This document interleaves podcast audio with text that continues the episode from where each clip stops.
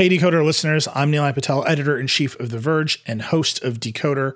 Today, we've got a special treat for you. We're going to run an episode of Land of the Giants. That's a podcast from our friends over at Recode and Eater that explores how the biggest tech companies rose to power and what they're doing with that power. If you're a Decoder listener, this is right up your alley. Past seasons of the show have covered giants like Google and Amazon, but in this four part mini season, they're taking a break from the usual suspects to cover the world of restaurant delivery apps. Investor backed food delivery apps have radically changed the restaurant industry, especially in the last year. They've altered consumer behavior, they've helped create the modern gig workforce, they've disrupted small business ownership, and they've changed our relationship with food. This four part Land of the Giants miniseries explores how big tech is transforming the business of food and the true cost of convenience for us. You're about to listen to the first episode in the series, which explores what the cost of convenience is. You'll hear from restaurant owners who resent feeling forced into partnerships with delivery apps and other owners that are finding ways to take the power back. You can follow Land of the Giants wherever you find your podcasts. New episodes come out on Tuesdays. Check it out. I think you're really going to like it. Support for Decoder comes from SAP Business AI. Sure, we've all had fun messing around with AI image generators and conversation bots. But AI is more than a novelty. Businesses around the world have found ways to harness its potential, like spotting inventory shortages before they happen, or supporting supply chain management. And it's very possible that your business could benefit from AI integration too. Unlock the potential of AI and discover even more possibilities with SAP Business AI. Revolutionary technology, real world results. That's SAP Business AI. Learn more at sap.com/slash AI.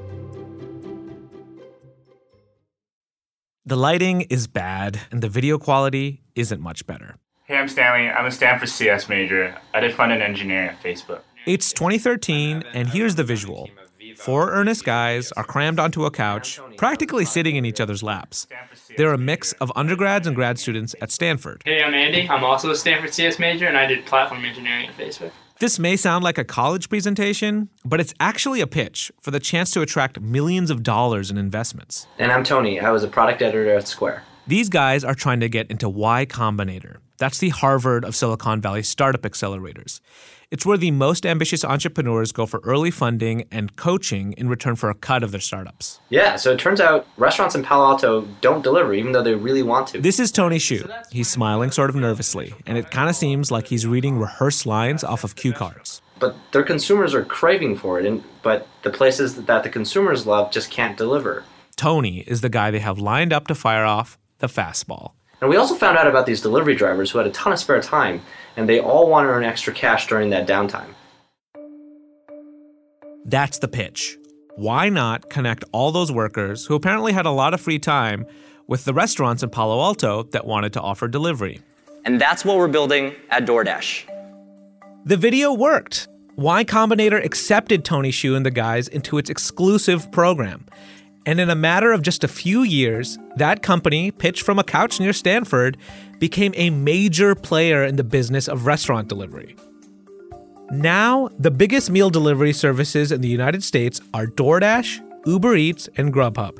Taken together, the companies that own those platforms are valued at more than $130 billion.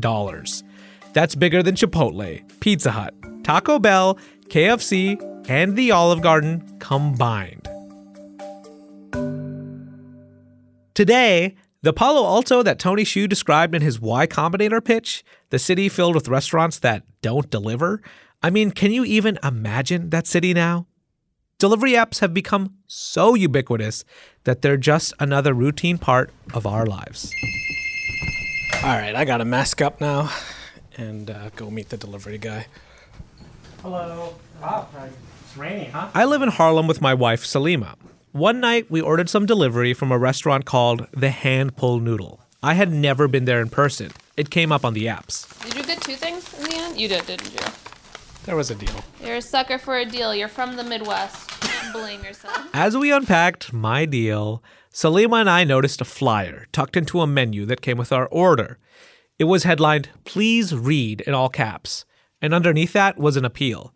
The note said, please order directly from your favorite neighborhood restaurant whenever possible, because Grubhub and Seamless take a cut of each order, quote, simply for being the middleman, unquote. By the way, I should mention Grubhub owns Seamless. I mean, it's extremely memorable. Like, how often do you see like that in your takeout? You may actually see more notes like this. That's because restaurant owners and drivers say that on demand delivery, as it's designed now, may not be sustainable. They say they're hurting, even though these are the very people the app said they wanted to help in the first place.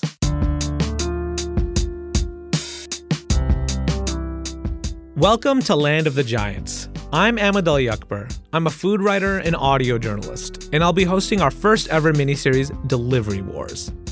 This is a unique season for Land of the Giants because we're not focusing on one big company. We're examining a whole industry restaurant delivery. And since that industry intersects with tech and the restaurant business, Delivery Wars is a collaboration with Recode and Eater, Vox Media's food publication. We're covering delivery apps this season because these companies are giants in the making. And they're taking the same path that the biggest tech companies in the world took before them companies like Amazon, Google, and Netflix. A path of disruption in the pursuit of convenience. All the ways third party delivery apps are upending the restaurant industry, defining the terms of the gig economy, and transforming our culture, that's still unfolding. Which means this is a perfect moment to look more closely at the rise of these apps, the key players, who ends up in the loss column, and who comes out with a win.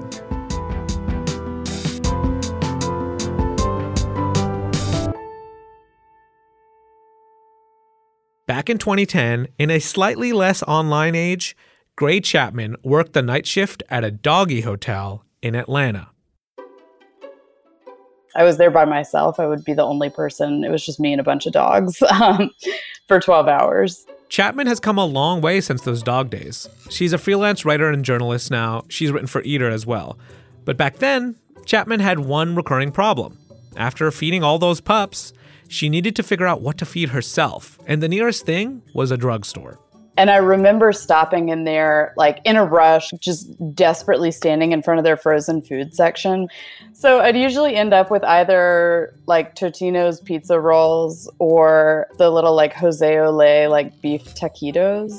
But then something rescued Chapman from eating frozen meals all the time early 2010 or so, I found out about a company that had launched here in Atlanta called Zifty. And it was the first time I'd ever heard of anything like this. Zifty partnered with local restaurants in Atlanta to coordinate delivery online.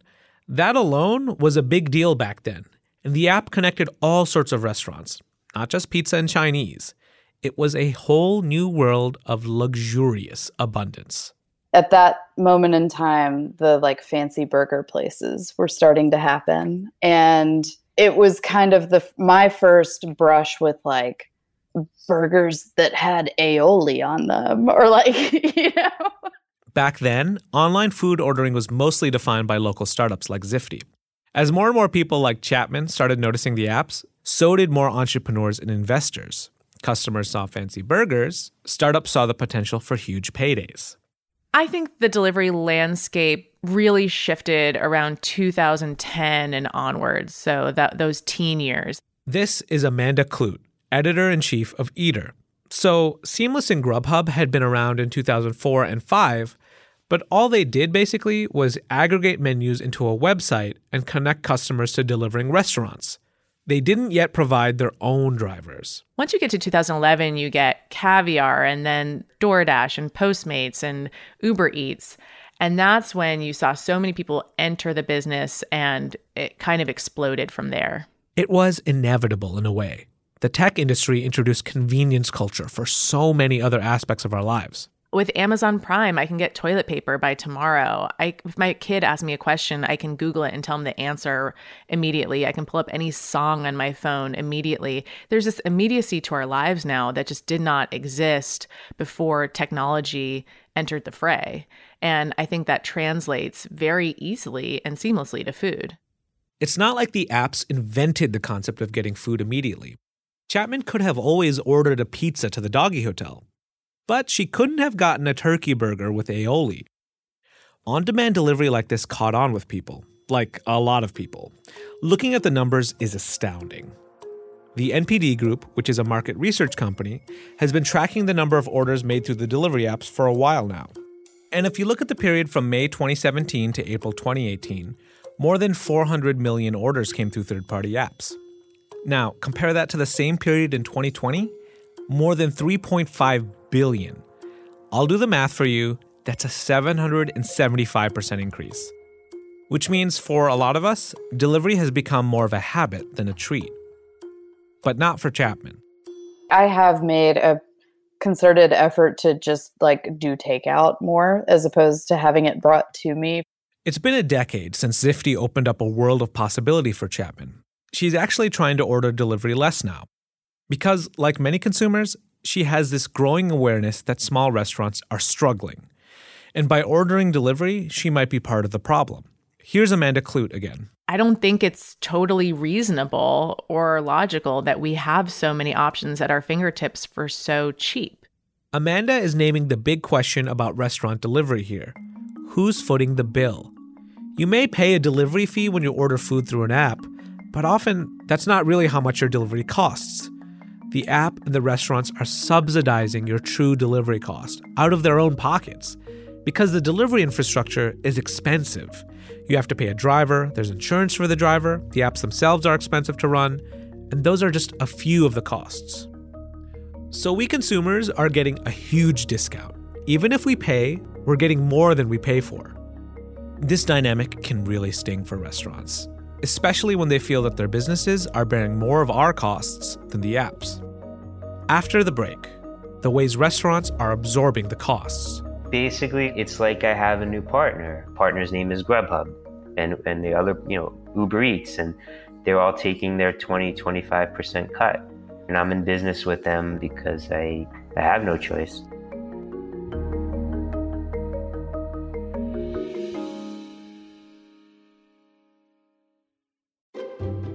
Support for Decoder comes from SAP Business AI. It's all over the internet. AI this, AI that.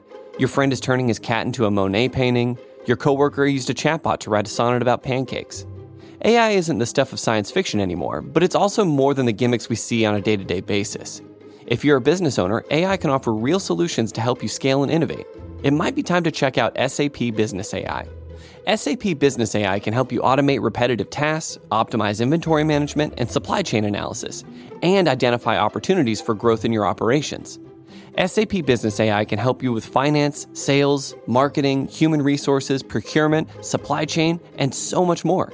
Like guarding against fraud with AI assisted anomaly detection, or receive data driven prescriptive guidance at critical decision points. They even have a generative AI roadmap to help you discover upcoming and cutting edge innovations for your business. Who knows what innovations are around the corner? Revolutionary technology, real world results. That's SAP Business AI. Learn more at sap.com/ai.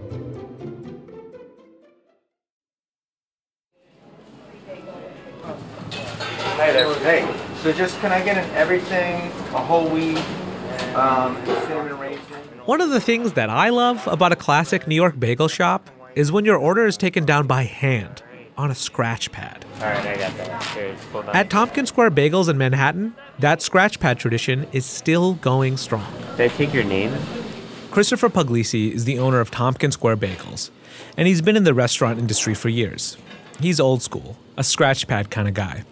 The digital future, where customers hardly interact with staff at all, Puglisi's suspicious of all that.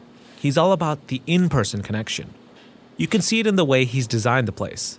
The walls are bright yellow and green, and there are vibrant paintings of New York City by local artists. Customers can look into the kitchen as workers make the bagels by hand. Oh my god, those are some pillowy, soft bagels I see back there. Oh, going into the water. That's, that's so amazing. I love watching that. All right, so put this picture in your mind. The bagels are boiled and baked in the back of the kitchen. On the left, eggs and bacon are sizzling on the griddle. In the middle, there's an island where a staff member is slicing rows of bagels, putting egg or lox on, wrapping them up in foil, and then some of those sandwiches go to the front of the house, fulfilling those orders written on Scratchpad. But other orders go sideways to the bar countertop. Who are you picking up for? Mario. Mario. Mario. All right, cool. All right, so he's checking it off on his phone, taking off his bag. This area in the back was once intended to be a spot where customers could sit and eat and watch the food being made, much like what I'm doing. But Puglisi ripped out seating to make space for a waiting room for delivery workers. It wasn't meant for this. Uh, where you see these wedges, those were for bar stools. On the other side, you have Patrick. Patrick is someone that Puglisi hired to manage the orders coming through the apps. I arrived at 8:30 in the morning. For an hour or so, I watched Patrick setting out orders to delivery drivers consistently. He wasn't really interacting with customers or even other staff. He was interacting with three or four different iPads primarily. Each delivery app requires its own device and a printer pumping out receipts. During rush hour delivery times, it can get chaotic. On a Saturday, Sunday, it'll just be lined with bags, and one after the other, guys and DoorDashers will come and pick up orders. Puglisi says before the pandemic, delivery wasn't really a priority for him. About 20% of his orders were delivered via third party platforms. But then, in March 2020, the pandemic shut down the city. And when it looked like indoor dining wasn't coming back anytime soon, I went into like fight or flight, and I was like, I have to survive. What am I going to do to survive? he had to make some compromises. One of the things I did was join every third party app that I could. Now you can order his bagels on Grubhub, Seamless, DoorDash, Uber Eats, Chow Now, and a couple of other apps too. And Puglisi admits the apps helped him get online. I, I know I'm not I would never have been capable of setting up this system that they have myself.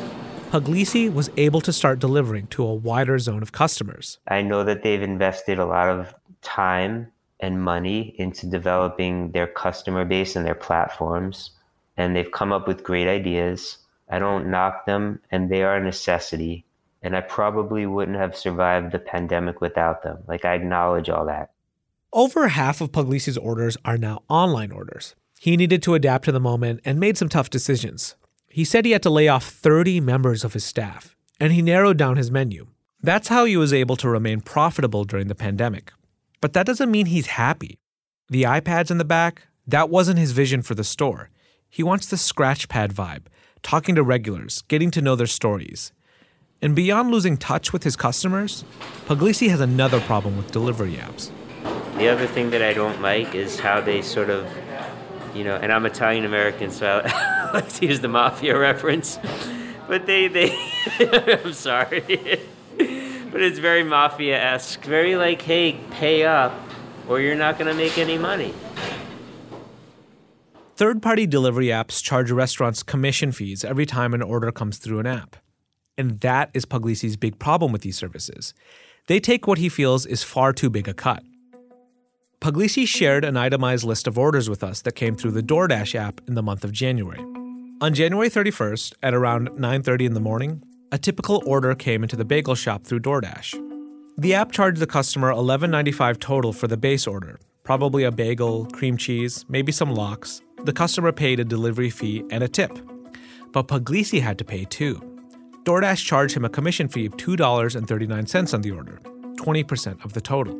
And that 20% commission fee kicks in on every single delivery order that a customer places at Puglisi's restaurant through DoorDash. These fees add up. Puglisi showed us a Grubhub bill from last year $75,000 in orders, 15,000 in commission fees. Again, 20%. Puglisi says he could see paying a smaller fee, maybe 5 to 10%. The apps do bring in more customers.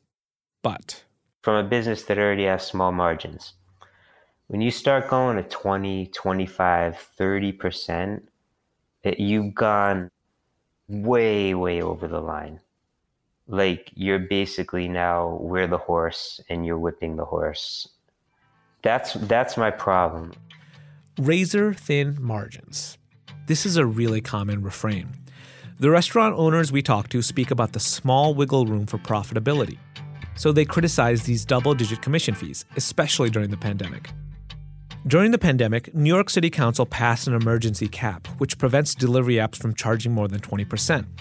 That's why Puglisi's rate is 20% right now. He acknowledges it's a big weight off his back. But the commission fee could be higher for restaurants in other cities. The apps are generally against government caps, but they say they're listening to the toll commissions are taking on restaurants. In April, DoorDash announced a tiered fee structure. Restaurants could opt into a 15, 25, or 30% commission fee, with the lowest tier being pretty bare bones a smaller delivery radius and a higher delivery fee covered by the customer. This ranking practice isn't new, though. Grubhub has had tiered pricing for years. But the drawback of less commission is less reach, less promotion. And Puglisi doesn't like the system either. Kick your money up, or we're gonna bury you. Like, hey, if you uh, if you agree to pay 25%, you'll come up first on all the searches. And if you don't, you know, you're gonna be like uh, 10th. And it just gets more and more and more. Puglisi feels like working in the system means you're damned if you do and damned if you don't. But a few miles uptown, another restaurant owner is experimenting with ways the system can work for him. The expat, this is Carol. The expat, like any restaurant, gets a lot of calls, and not all of them are orders. Actually, the majority are just questions. Yes, hi. Uh, listen, the uh, barbecue fried rice uh, with the barbecue pork, is that a small order or a large order? Well, it's pretty filling. These questions can get surprisingly intimate real quick. Listen, I'm uh, like 250 pounds. I'm a power lifter. Is that going to be, I, I would need probably two orders of that, right? In that case, probably, yeah. You just heard something important in that call, more than an oversharing customer. Because when that bodybuilder called the number for the expat he found online, he probably thought he was calling the restaurant directly. And he got through to the expat like he wanted, but, and this is key, the phone number was routed through a third party app first, which means the restaurant was charged a commission fee for this call. It's a charge that Andrew Ding, the co owner of the expat in Harlem, discovered in spring of 2020. He was reviewing his Grubhub bill and noticed that he had been charged about $380 for orders that came through over the phone. And then I was just like, okay, well, let's just see what the calls were. You know, let's listen to them. Ding opened up his Grubhub account and went to the page where all the phone calls were recorded, because restaurants can get access to the calls they're charged for for a set number of days to review them. And so I spent like hours sitting at my laptop and just like manually listening through every single one of these calls, downloading them, labeling them, and then kind of like organizing them into categories. And Ding discovered he was charged for all kinds of calls. For a call that went to voicemail, Welcome to the expat. Our dining room and bar is. he was charged $6.82. Yeah, I have a question. I have a certain order that I want to make. Can you see if you have it? All it is is barbecue boneless spare ribs with the house special fried rice. That's it. For customers uh, calling with general questions about the menu or restaurant, We don't have ribs. Okay. that call was $7.14. All right, thank you. For a customer calling to confirm an online order he just placed, Yep, we've got it. Ding was charged $6.72. That's on top of the commission Ding already paid when the customer ordered online. Double commission. While not all Grubhub contracts we looked at say so, Grubhub's contract with the expat says the company is allowed to charge a fee for phone calls that result in delivery orders. What that means is the fee is based on the average commission from the past six orders, and an algorithm determines whether to charge or not, whether a delivery was made on the call. But Ding knew, without a doubt, he was being charged unfairly because he doesn't take delivery orders over the phone. He does take pickup orders over the phone, but he says of the $380 he was charged, only three calls were for pickup orders. The rest, Ding alleges, were predatory or fraudulent charges. He says he was charged for over 50 calls that resulted in no orders during that time period. He also says he emailed Grubhub with his concerns and claims he got no response, so he performed his own audit, contesting each call individually. You have to do one for every single call? I had to do one for every single call. 55 calls. I literally had to send a separate email each time, and I was petty enough to do it. And look, we all know what a time consuming headache it is to deal with customer service. Now, imagine having to do that over 50 times. In April 2020, Grubhub told Eater and Ding it would conduct an audit of the calls. Ding got a case number from the company. I asked him what happened with the audit. Did he ever get his money back? Ding looked back at his records and said he couldn't find any evidence that the audit ever happened. So he called a Grubhub rep, gave them the case number. Ding says they couldn't find any information on the case either. More than a year after he ran his own audit of the calls, Ding has no idea whether or not Grubhub ever refunded his money. I also called Grubhub. A spokesperson told me they couldn't share details of Ding's case for privacy reasons. Let's go back a moment. Grubhub has acknowledged these charges aren't a good look. And since January 2020, Grubhub says it's changed that policy. It acknowledged that restaurants should not be charged for calls that don't result in orders, improved its algorithm, offered restaurants an audit on Grubhub's dime and more time to review calls, and they also dedicated more staff to complaints. But those phone calls you heard that Ding was charged for, those came four months after Grubhub's policy change. Ding says he was still being charged for calls that didn't result in orders. When we spoke to Grubhub CEO Matt Maloney about these kind of complaints, he said the accusations were overblown, that they didn't account for much money. And that's true.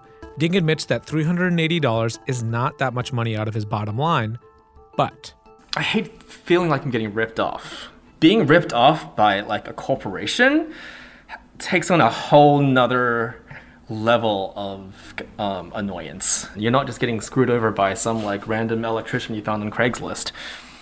you know, it's like, yeah, it's the principle. Now, remember that little note stapled to my order from the hand pulled noodle at the beginning of this episode with the deal? Andrew Ding is the mastermind behind that note because he also co owns the hand pulled noodle.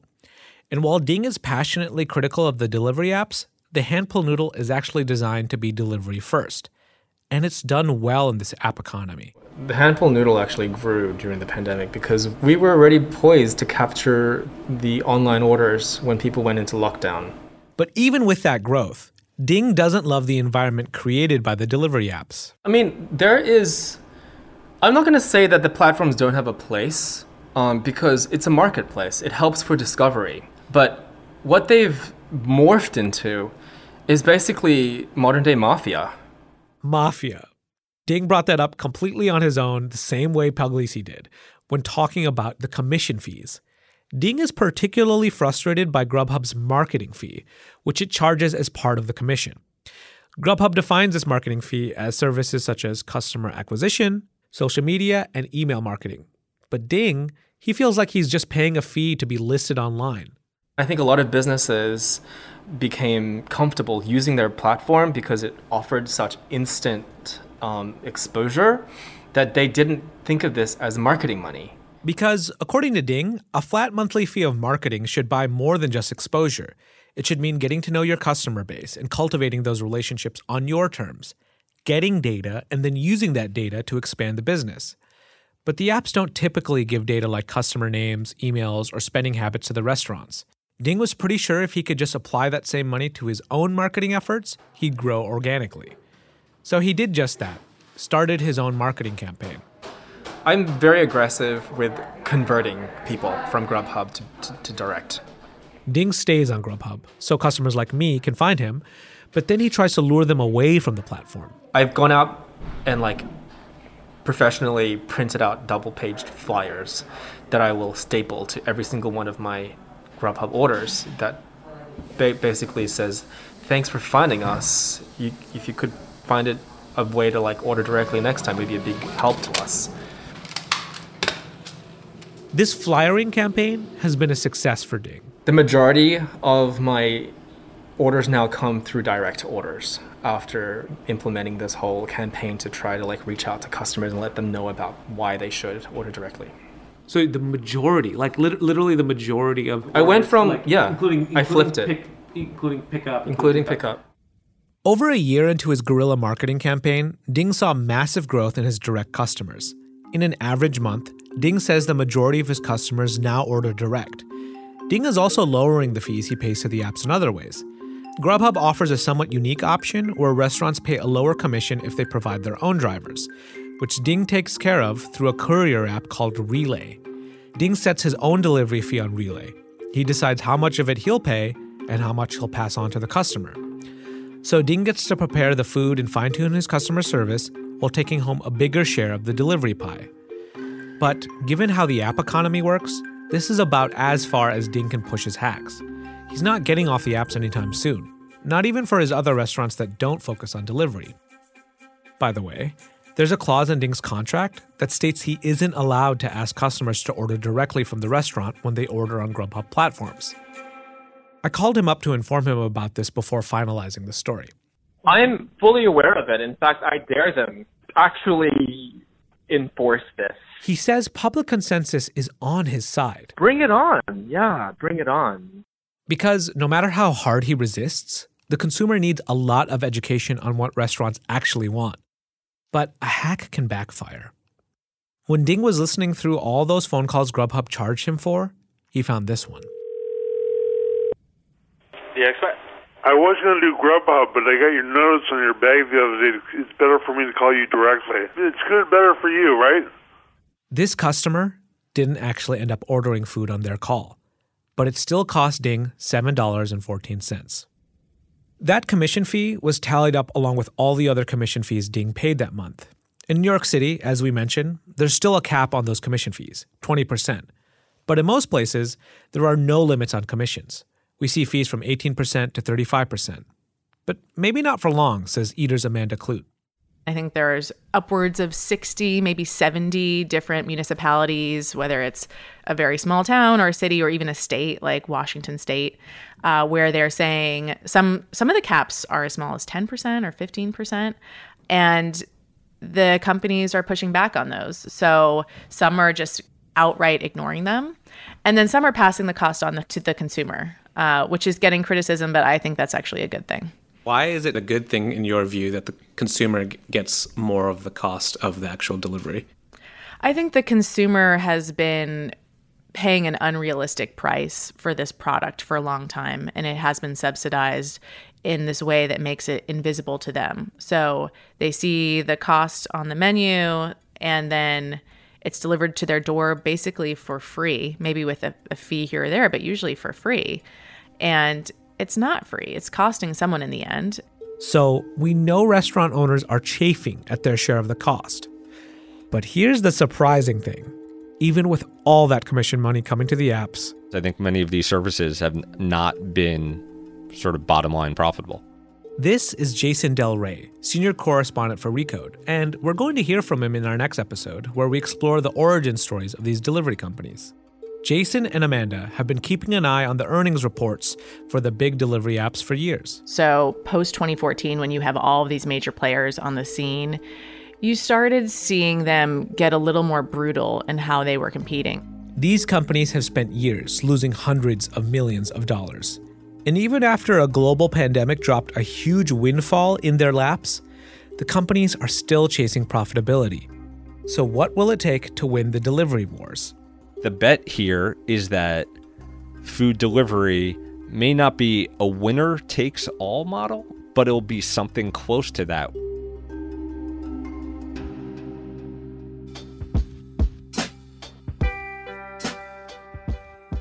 Every one of our episodes this season will take up the question of cost. Who absorbs the true cost of convenience? What do we gain and lose from these services? And the price the consumer is paying right now is it realistic that it'll stay that low in the future? On the next episode, cost from the perspective of the apps themselves. You'll hear from their leaders and investors who are all trying to figure out a fundamental question What will it take for their businesses to be consistently profitable in the long run? It was a big risk, but we believed in the company. We believed in what they were building. We saw the long term value and profitability of that company if we could get there. And so we took the risk.